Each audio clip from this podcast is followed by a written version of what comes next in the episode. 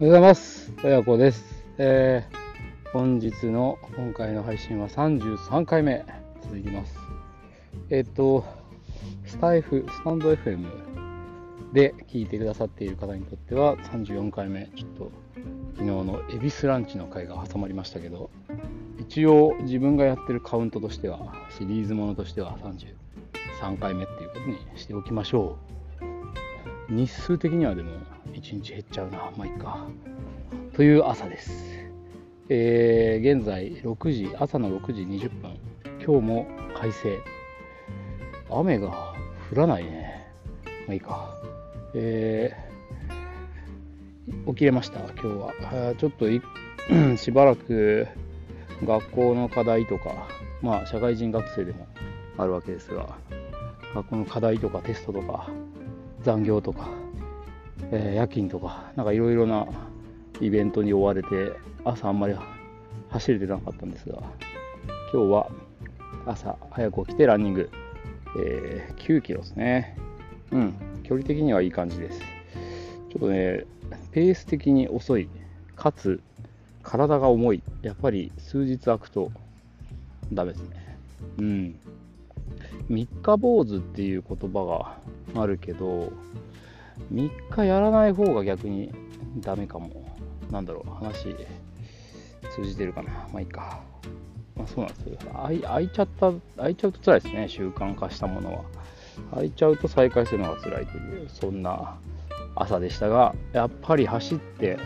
快晴の空を見上げるともう最高に気分が良いというので、朝ランいいですよ。まあいいか。はい、えー今日はですね、あの、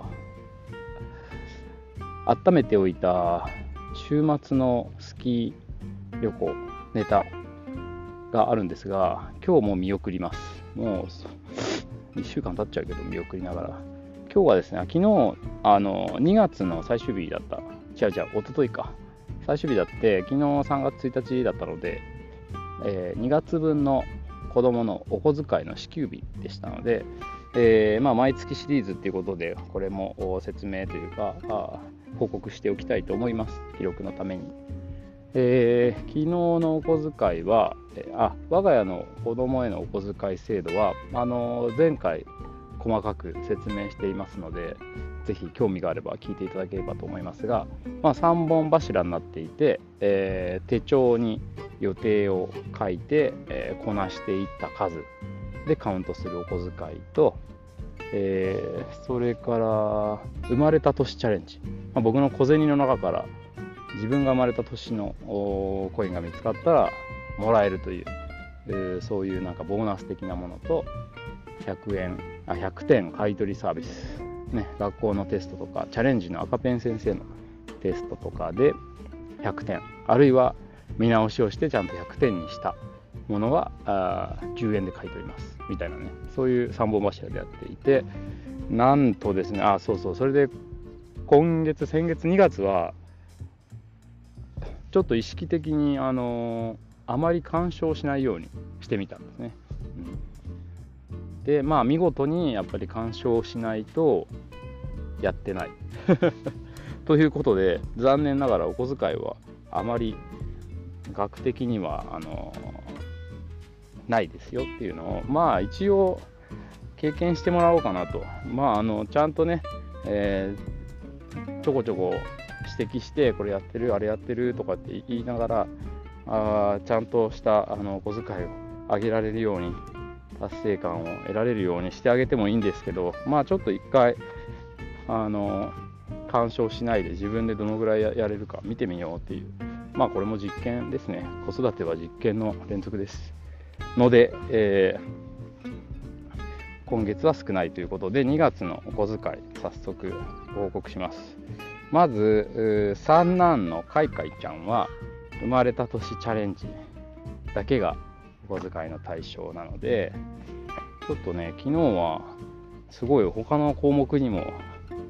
お小遣いをせびってたのでちょっと3月はやらせてみようかな。予定表の丸付けぐらいだったらできるかな。保育園行きました5円みたいなねうんちょっと参加させてあげようかな蚊帳の外でね寂しそうだったのでえー、でも生まれた年チャレンジは平成28年のかいちゃんは一番実は成績が良くてやっぱ新しいコインほど出やすいんでしょうね。ということでかいちゃんは、えー、生まれた年チャレンジで100円1枚50円1枚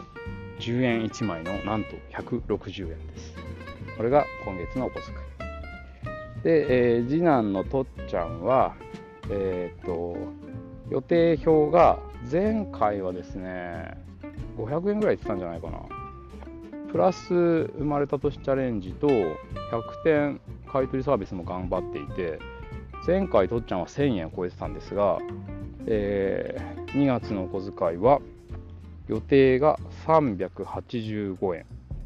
生まれた年チャレンジは残念ながら0円。で、え、100点買取サービスは、